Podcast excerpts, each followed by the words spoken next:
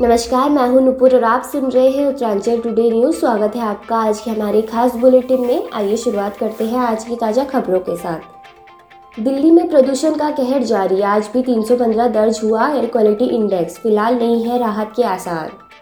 ममता सोनिया की मुलाकात से पहले कांग्रेस को लगा बड़ा झटका, कांग्रेस नेता कीर्ति आज़ाद आज होंगे टीएमसी में शामिल। कोरोना की कम हुई रफ्तार। देश में बीते 24 घंटों में मिले सात हज़ार पाँच सौ उनासी नए मामले 236 ने गवाई जान। अब उत्तराखंड से बड़ी खबर, उत्तराखंड राज्य में मिले नौ नए कोरोना संक्रमित, एक मरीज़ की हुई मौत। अब पंजाब के बाद उत्तराखंड की महिलाओं को भी दिल्ली के मुख्यमंत्री केजरीवाल दे सकते हैं बड़ी सौगात। जल्दी करेंगे राज्य का अगला दौरा।